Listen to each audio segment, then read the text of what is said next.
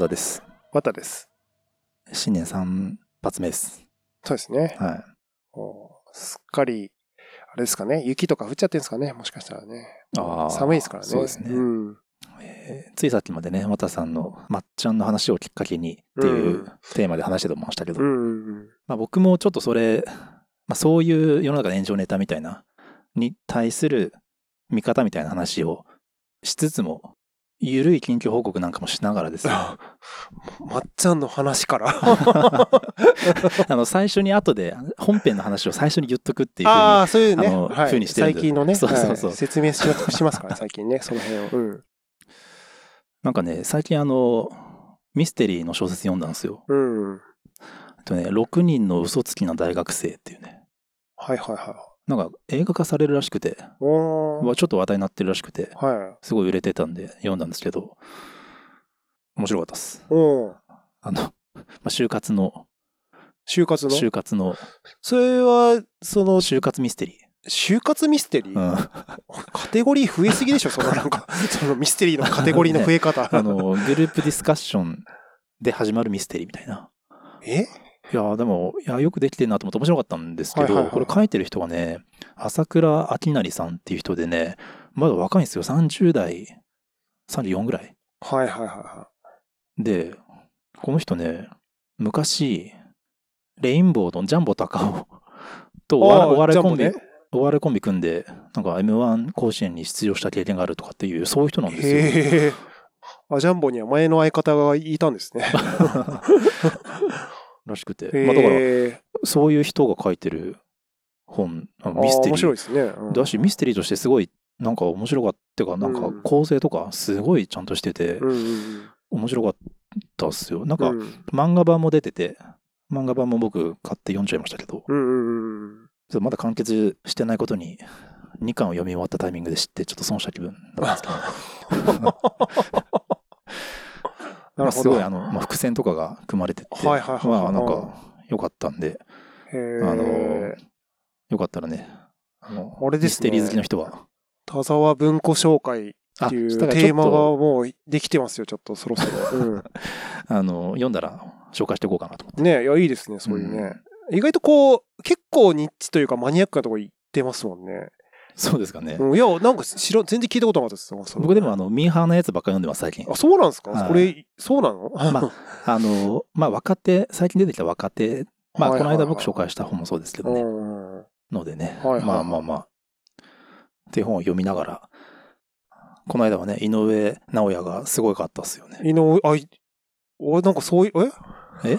いそういうこと話せるタイプの人でしたっけ？いやいやいいや、僕、井上直弥戦全部見てますから。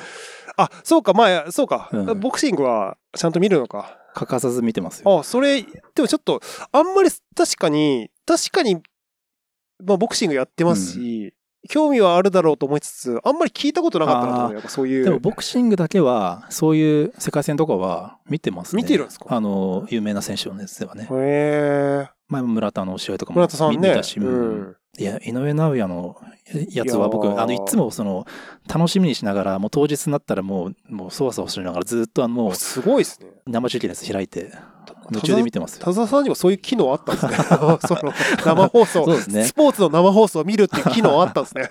で井上尚弥はなんか好きで、いや、いや、かすごいですもんねあのーうんスポーツ選手として好きなタイプなんです、僕。うん。僕が好きなスポーツ選手といえば、まずイチローですよ。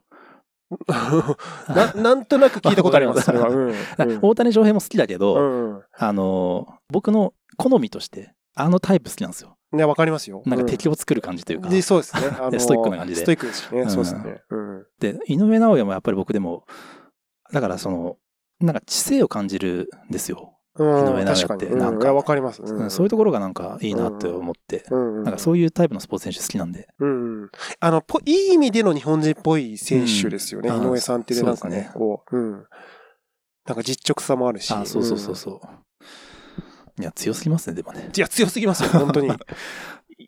すごいですよね。なんか、やっぱ、やっぱ最近ちょっとさ、大谷騒がれすぎなんじゃないかって思ってますけど、井上尚弥相当すごいやですよね。だって、相手が弱く見えますもんね。いや、だって、ね強い人ですよ そうそうそうねそう。うん。結構衝撃的な勝ち方しましたからね。ねね。うん。で、いや、でね、うん井上尚弥のやつ見ててちょっと思ったんですけど、はい。なんかその前、タイ、タイソン。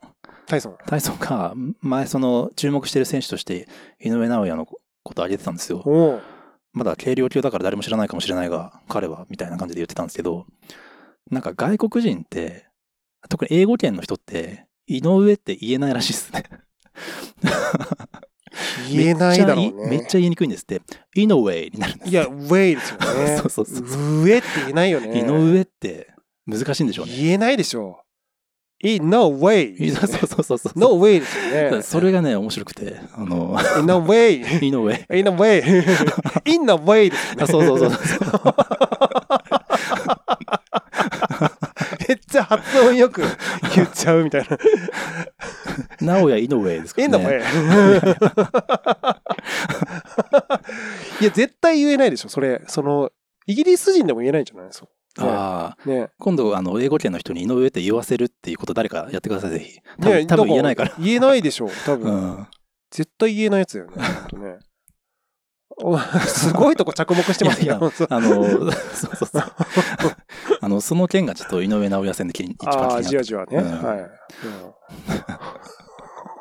もっと語るとかあるでしょ、井上尚弥に対して。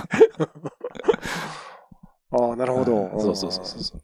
いや、それはでもなかなか、多田さんからスポーツの話はね、なかなかこう、あ聞けないんでスポー、ツ観戦レアですけどね。の話はしないですかしないですね、ほんとね。うん。うん。まあ、そんなね、ちょっとゆゆるいはい。研究報告もしつつ、うんうん。あの、和田さんの話の続きしますか？あれね。あの、あの、あの件でしょ？でもあれですね、うんあの、まっちゃんのネタ、まあ今、これ配信されてる頃どうなってるかわかんないですけど、うん。なんか、覚醒の感を、があるというか、昔のまっちゃんだったら、この週刊誌で報道されてる内容の話をガキツカのフリートークとかで自分で喋ってそう。っていうかですね。そうそう、まさかこういう内容でまっちゃんが叩かれるっていうのは、はいはいはい。時代が変わったなって感じがすごいです時代変わった感はありますようん、まっね。ちゃんってだってそういう人だった印象ですもんね。そもそもね。そうそうそう だから、そうまあそういう人っていうか、まあそういう話をこうするというか、はいはいはい面白おかしくするっていうかね。これでも、これ結構逸話としては、だからこれあの早速だから、あれですよ、昔のへいへいへいの映像で、そのなんか愛子、愛子あの、ー見ました？あれ。なんか懐かしい。そう、友達が、うんまあ、抹茶に部屋誘われて、コーヒー飲まされるところに睡、なんか睡眠薬入ってるんじゃないかって言って、飲まなかったっていうね、ギャハハハっていう、うんまあ、結構やべえエピソードになってるんですけど、あれも今無理でしょうね。あれ無理ですよ。ああれは無理なんですよ。もう、純強姦だから。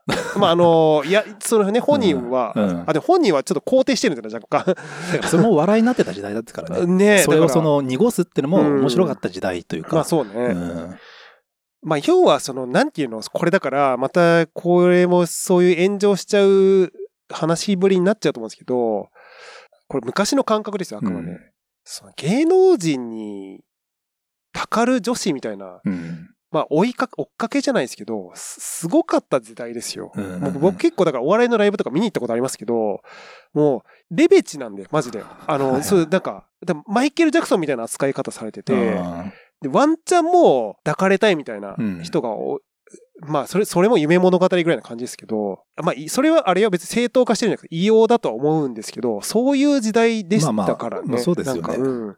まあ特にあのミュージシャンとかなんてね。うん。当たり前うんみたいなね。だって、あの客席ステージ、下着が飛んでたとかね。当然はね、ありますよね。ガイタルとかもそうですけど、あの、今日抱いてくださいみたいなカードね、あ掲げて、とかありますよね、なんか。あの、だから、それこそミミュージシャンで、これガクトが言ってたんですけど、うん。昔、だから、ファックタイって言ったんでしょ？ああ、なんか聞いたことある。ファックタイね。うん。ファックタイ。すごいパワーワードうんで。そのためだけにライブ見に来てる。まあまあまあまあまうあ。んねっていう、いや、すごい時代だなっていうか。え。ううん。ん。いやこれ僕でも思うんですけど、言い悪いじゃなくて、うんそのじ、その時代その時代の価値観だから、そうなんですよ、ね。でよくそのみんな、その、今が正しくて昔が間違ってるっていう感覚で物事見るけど、うんそうじゃなくて、昔は昔で正しい価値観があったりとかして、うんその、どれを選んでるかっていうぐらいなものだと思うんですよ、僕は。うん、そうですね。ううんん。なんかその前提で少なくとも喋ってほしいなとは思いますけどね。うん。でもこれね、今もでも言っても、自分から行きたい人がいるじゃん。うんその、もうね、その、あ、あえてそういう、なんていうの、その自分から、フうんァック体じゃないですけど、自分からファック体を志願するじゃないですけど、ねね、今は自分から言ってうん、事故ったとしても、被害者になれる時代。まあそうそう、よく言いますよね。ある種ね。まあ、うんまあちょっと汚い言葉なんで表現しないですけど、なんとか二毛作とかっつって、うんあの、権利を主張しちゃうと、まあ、それがまかり通っちゃうんで、まあ、いろんな意味でに2倍に、悪意がある人は2倍にお金がこう取れるみたいな表現なんですけど、うんまあ、嫌な汚い言葉なんでね、やあのない方がいいと思うんですけど、だからなんか、男性女性とかのポジションの話をしちゃうと、非常に問題が逆にややこしくなる。じゃあ男性の権利ってどうなるの？って思い思いません？逆に言うと、なんかこね。う、うん。でもそれを言うと違うんでしょ？違ううん。うんこれ違う怒られますから。怒られますよね。僕、多分これすごい怒って聞いてる人いるかもしれないね。だ正直この今僕らが喋ってるような内容でも、うん。あのえ炎上するから炎上して謝ってた人だからあの高須幹也さん謝ってましたから高須幹也さん当然ね現実的な話をだからさっきの綿さんと同じ話をしてましたよ、えーして、うんますよね。そしたらすごいコメント来て うん。謝罪の動画上げて、はい。でその謝罪もなんかすごい荒れてて、はい。もう一回謝罪の動画上げてましたから。二重謝罪。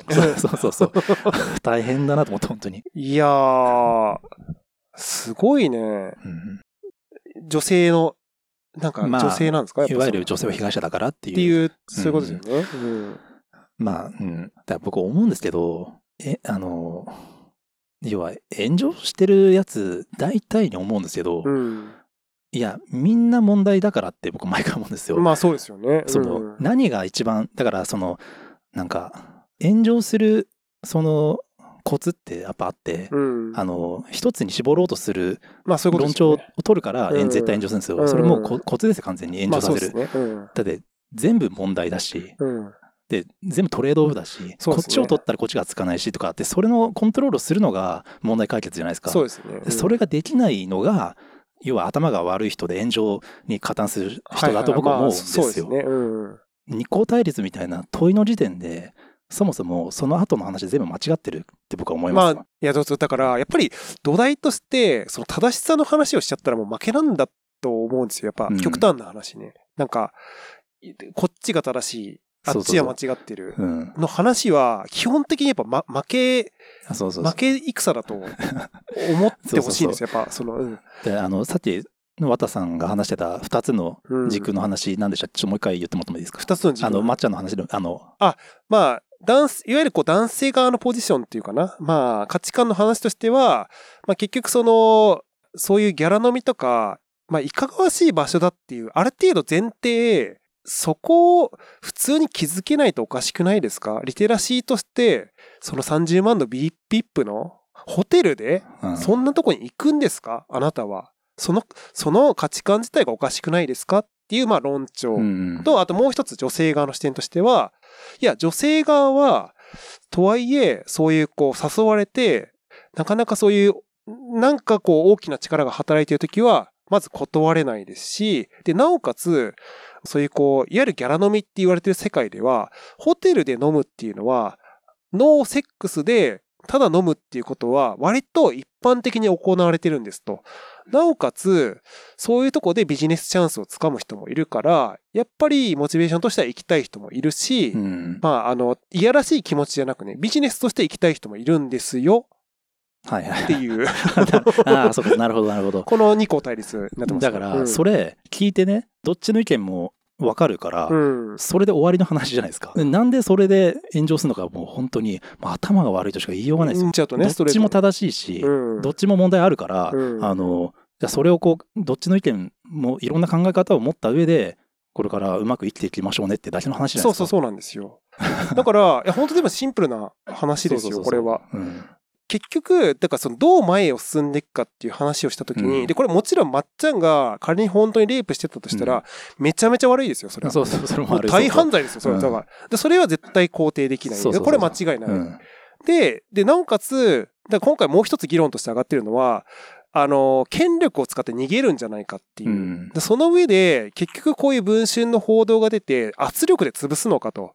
で、結局女性の声をまたそうやって力で潰すんだろう、お前らっていう議論にも発展してますと。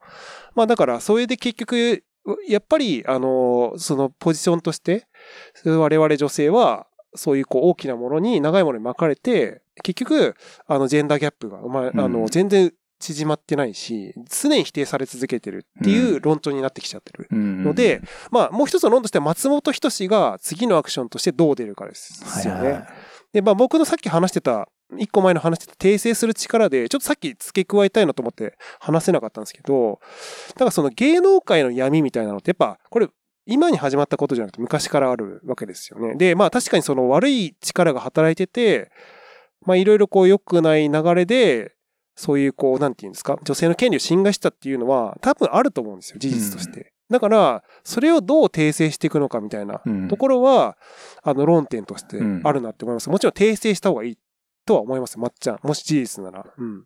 だから、いろんなところにいろんな問題があるから、その問題をそうそうそうそう。何とかするだけでいいのに、そうそうなんですよ。なぜそんなことになるのか、その。うんうん。だから結局、その前に進めるための話では全くなくて、だってその危機意識を持っていばいいじゃないですかって言われてるのを否定しなきゃいけない理由が僕はわからないんですよ。だって持てばいいじゃないですか。いや、そうそうそう、本当ですよね。うんだからなんか、そこが、やっぱり結構、その、そもそも、なんか、合理がないんですよ。うんなんか、あの、要は、その、なんていうの、断りがないんですよ。その、だから筋が通ってないから、そういうなんか水かけろみたいな。うんまあだから多くのちゃんとした人は、それで確かになるんじゃないかな。まあ、要はなならない、うんじゃあ頭弱い人たちが、ああなってるだけだから多分。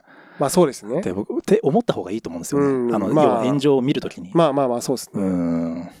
でもあれでしょこれを多分今、多田さんが言ったやつから言うと、うんじゃあそうやって女性の声を潰すんですかみたいな。だって、え言っていいじゃないですか。言うのがなんでダメなんですか っていうのが始まっちゃうんですよね、これね。だからそれうはそれで、だから、そうう、んそれもそれで問題だし、だこれ、ひろゆきの論調だから、これちなみに。あ、そうですよね。ね。で、こそれストローマンですよ、これ。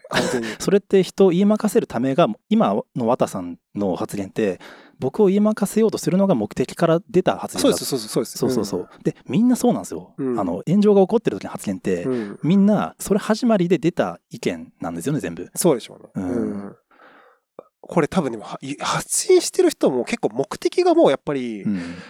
ある一瞬から変わってるような気がしてて、だから自分がその一過言があるものを言える人なんですっていうプレゼンスにやっぱ変わってる気がするんですよ。うんこれはひろゆきさんがそう、まさにそうですよね。自分のプレゼンスを上げるために論破する。で、えっ、と、自己正当化とは相手を否定する。うん人格否定するみたいな。あ、ただ、あれですよ、その、結局バズってるっていう恩恵を受けてるから、それははっきり言ってさ、あの、うん。フリーライドしてますよ、そのなんか。で、だからそうなんですよ。だから、あの、二項対立を煽ってるのが誰かって問題で、うんその、まあ、アベマプライムとか見てると完全にそのアベプラもう分かってやってるじゃないですか。二項対立わかまあ、だからもう 完全にそのね、乗っかってますからね、もう。うん。で、あの、僕、ボイシーを聞いてて、二つ前ぐらいのエピソードで、あの、紹介したんですけど、元大学教授の春木さんっていう方のやつ聞いてたんですけど、はいよくなんかぼやいてるんですよ。うん。あの、まあ、ボイシーって結構そのプラットフォームとして活性化させるためにお題を自分で用意、あの、うんプラットフォーム側が用意したりするんですよ。で、まあどうやらね、ボイシー側が二項対立で話すように言ってくるんですって。ええうん。ゆそう言ってた。ゆあの、えー二項対立で話してほしいっていう感じで、なって演るんです出してんの？えだからそれはね、プラットフォームとしては、だって二項対立にして炎上した方が得するじゃないですか。えまあ、あとバズるし何の、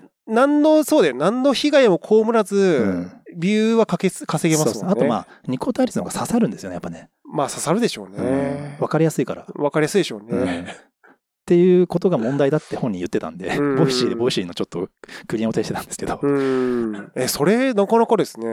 うんいや、だからそのメディアの力学としてやっぱそうなっちゃうっていう差が自体がやっぱりうん結構、インターネットのメディアでもそうなんだっていうのはやっぱり、す。ごい、やっぱ、だから闇が深いっすね。なんかこう。だって、そんな、やっぱ、そうしないと、まあでもそうしないとダメなのか、うんやっぱ。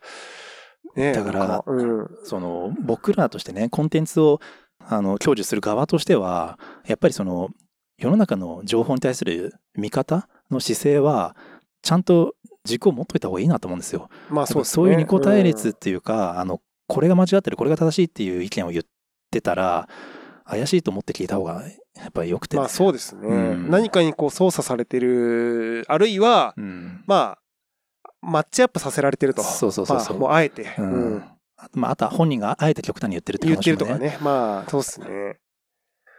いや、だからもう本当、これだから2、3年前に話してたまさにその通りになってきてますね。なんかそのひろゆきさんがこう、まあ、だいぶこう、うん、対等しきってきて、うんまだ割とこう論破ブームみたいなの来るんじゃないかみたいな結構前に話してたじゃないですか。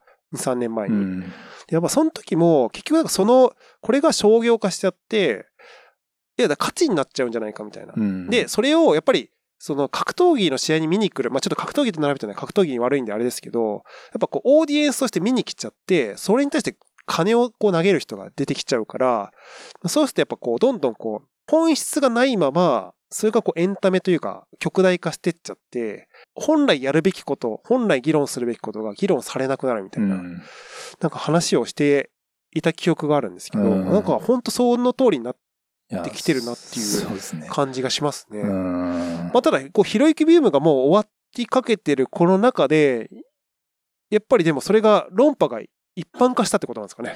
論破がマス化したというか、論破を市民権が得得ちゃったってことですよね。うんだからまあ、一般人でもそれがこう、マウントの取り合いができるっていう。まあ、論破の仕方をみんなが覚えたっていうのがありましたね。あ、お確かにね、真似しちゃうみたいなね。うん。うんまあ確かにテクニカルになっちゃったっていうのはありますよね。ある種、ひろゆきが、こうんう、一つの形として、形になって、そうですね。まああれをま、まあ真似するというかね、こいや、本当にあの、世の中って、そんなに単純じゃなくて、すごい複雑なんだっていう前提で見ないといけないと思うんですよ。う、うん。だから僕、それこそ、ちょっと前のエピソードで紹介した、ホリエモンがね、言ってた、クソリポを送ってくるやつは、うんそもそも文章読めないって言ってたあ。まあまあまあ、言うねじゃないです。かうん。だから、あの、本当そうで、そういうふうにこう、なんだろう、その物事を複雑に考えられない人たちが、ああいう、その燃料投下してるっていうのがあるから、そうですね。なんかそのぐらいの気持ちでこう見た方がいいと思うし、あとまあ、今回のまっちゃんのやつもそうかもしれないけど、こう自分にとってありえないって思うんだったら、なんでそんなことが起こったんだろうって、まず考えようっていうか、うんそのみん、な、その週刊誌の報道に踊らされてるだけじゃないですか、結局は。まあ結局はね。ねそれでいろんなあだこだ意見言って。うん。でもそもそもあのありえないと思ったならなんでそんなことが起こったんだろうって考えたらいやこれがこういうことでなのかなとかいろいろ考えたらえ意見言えなくなってくる気がするんですよだって分かんないからうん、そうですね。って思うからまあ確かに、確かに。ううん。確かに。だって本人たちにしか知らない事実があるわけだからねまあそうですね。うん。だからちゃんと考えたら軽々しく意見なんて言えないはずなのに、うんみんな、もうあれだけで反射的に言うから、うん。ああなってるっていうか、いやだからね、だまあその、もちろんその、そ反射自体が非常にこうビジネス的な感じでうんやってる人もいるでしょうし、まあ、あるいはそれに助長されて、あの、声を上げるべきだみたいな。今まで黙ってたけど言ってやるみたいな。うんあとはまあ、過去の被害者みたいな。まあでもあれもやっぱ極端化して、ん過去のことってやっぱ何とでも言えちゃうとこがあるから、やっぱり、ここ、こればっかりはファクトってすごい重重要だなってうん思いましたね。なんか、ほどこまでが事実かって、もう第三者がやっぱ語れ、おっしゃられる通り、語れないじゃないですか、正直言って。そうそうそうそうそうんもうまっちゃんもそれね、多分、どんなハニトラが、まあ、これが仮にハニートラップだとしてよ。ハニトラだったとして、まっちゃんはもちろん悪いよ。でも、純粋にハニハニートラップだったら、うんだってそれはは、それで犯罪でしょ？って。だからそこの事実確認って本当にもう、週刊誌だけではできない、うんじそういうこう警察が介入したりして、調査しないと分かんないレベルのうん話だと思うんですよ。だからこれはだから結局、さあ、あの、詩人系逮捕 YouTuber が、もう最近逮捕されまくってますけど、やっぱりこれやってること一緒じゃないですか。はいはいなんかその、個人の判断で推察とか、まあ、文春が流してる情報とかで制裁を与えるみたいな。でも芸能人は、有名税だから OK だみたいな。うんうんうんあの、別に、あの、悪いことしてるやつは、ちゃんと糾弾しないと権力構造が変わらないんだ、みたいな。まあ、よく言われるやつ。でも、やってることはやっぱり、うん詩人系 YouTuber とやっぱ何らか変わらないし、うんそれこそ犯罪じゃないですか。詩人系 YouTuber は犯罪で、犯罪で逮捕されてますから。だからやっぱ、なんかそれ自体が悪いことだっていう倫理観が、やっぱり欠如してる。まあ、それがた仮にビジネス的にメリットがあるからやってるとしても、で相当やっぱり危ないですよね。やっぱうんあのこの国、この国やっぱりやばいなっていうふうに、客観的に思えないとう、ん。やばくないですか？なんかやっぱ。いやそうですね、うん。でも本当にあの、それこそだって真実はわからないっていうのってすごい、いや、それ全てで、だって政治のもの中では、だって例えば韓国との慰安婦問題とかって、いまだにも同じようなこととか揉めてるわけだから、真実,、まあね真実がうだああだこうだって。まあそうそうそうですね。うん。だから分かんないから何も言えないですけどね。まあそうそうそうそうそうそう。うん。なんか、そうそう、堂々と言えなくなってくる気がするんですよね。うん冷静に考えたらねまあね。だから、これそうなんですよ。だから結構いろんな話に派生するなと思ったんですけど、まあ、例えばイスラエルと、あの、パレスチナの問題も、これもだから、問題がやっぱ複雑すぎるんですよね。なんかやっぱり、もちろん、やってるジェノサイドとかは圧倒的に否定されるべきなんですけど、構造がもう歴史として複雑すぎるんですよ、やっぱ。そうそうそう。もう、もうだって、どっちがいい悪いってもう言えないうん話になっちゃってて、まあ悪いのはイギリスとかアメリカなんですけど、イギリスが悪いですまあイギリスがまあ完全に悪いんですけど、元はといえばね。ただまあ構造としては、その当事者の構造としては、か正義とかそういうの語れないレベルの世界に来ちゃってるうん。から、やっぱりそれはやっぱり、なんていうんですかね、正しさは求めちゃいけないんだろうなっていうのは思うんです。うんただ建設的にさっき言った訂正するとか、そういうのは本来はやらなきゃいけない。うんだけど、まあそういう難しい問題だからね、その簡単にそういうのはできないっていうのもあるうんと思うんですけど、うん。だから、ちゃんと考えたら、なかなか意見って言えないと思うんでね。うん。うん。まあでも、やっぱあれじゃない？その、その白黒つけたい問題っていうのはもう過去我々の番組でも何回もこすって話してますけど、乗っかりたいんですよ。要は、うんもうみんなストレス溜まってるんで、白黒つけたい時に乗っかっとけば発散できるんで。要は悪いじゃないですか、レイプしてるやつ。ぶっ潰しましょうよ。もう今なら言っていいんですよ。松本人志偉そうに今までし審査員なんかして、あれ、提言、提言されてます。90点だ？みたいな。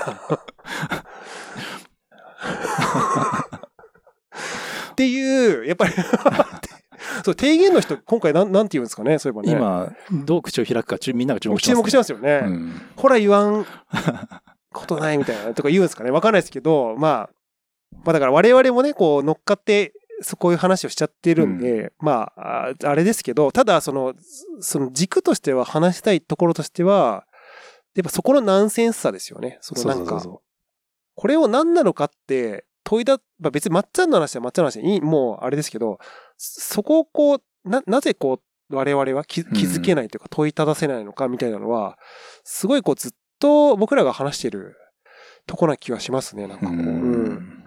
で、やっぱここでずっと停滞しちゃってるし、やっぱりやっぱここからってなんかクリエイティビティがやっぱ本当ないじゃないですか。うん。ただただ被害者だけが生まれてくって、やっぱ悲しいこと起きちゃうみたいな。だからなんか、もちろん事実としての被害者はいて、その人たちは報われるべきなんだけど、やっぱりこう部外者としては、それをいかにこうクリエイティブに、あの、前向きに変えていけるかっていうことが、やっぱ話せないと、これはね、やっぱ、そりゃ、東博樹ふてくされるわなって思いますよ。だって変わんないもんだってこのレベルでずっと話してたみたいな。それはそうじゃないですか、だって。うん。だその子のなんか絶望感みたいなのは、やっぱ生まれますよね。だどんどん日本ダメだなって思う人は、やっぱ、もう日本終わったって思う人は多いと思いますよ。そういう、そういう光景を見て。うん。そう思いたくないじゃないですか、やっぱり。どうにかうんね、に日本人のこう、なんていうの、こう意識というか、上がってってほしいですけどね。そうですなんかこう、まあ同時に平和だなと思いますけどね。まあそうなんですよね。だから、この暇なのか、何なのか分かんないですけど、その時間的な余裕とか、まあ、そういう、なんていうんですか、他人のじ重箱をつつつけるような、なんかやっぱり、ある意味、時間の余裕もあるし、隙もあるし、うん。まあ、それがこう、怒りとか鬱憤とか、いろんなものと重なってるのかもしれないですけど、まあね、ちょっとそういう余裕が、うん。まあでもね、余裕、ね、なんか、余裕ってもっと、あれじゃなかったですか、有意義に使った方が いいって、なんか学校で習いましたけど、なんかいや、いや、だからその、ひ暇、なこれ前も話したとか、暇っていうのはすごい贅沢なうん。もので、本来は学習、あの、教育に使うべきだっていう。ことなんですよね。なんか、人間はそもそもそのひ暇という時間は非常に贅沢なもので、それをこう自分の自己検査に使えるっていうところがあるから非常に尊くてでそれがあること自体が豊かであるみたいな話を何かの本で言ってたと思うんですけど。暇の倫理学ですか？そう暇退屈の倫理あ学でもよく覚えてますね。だからなんかね。あほんとね。ちょっとスタジオの方の時間の余裕がなくなっちゃいました。うん。まあ、じゃあ二項対立にはお気をつけてくださいって感じですね。そうですね、はい、ちょっといやあのやめましょう。ということで、じゃあ、ありがとうございました。はいありがとうございました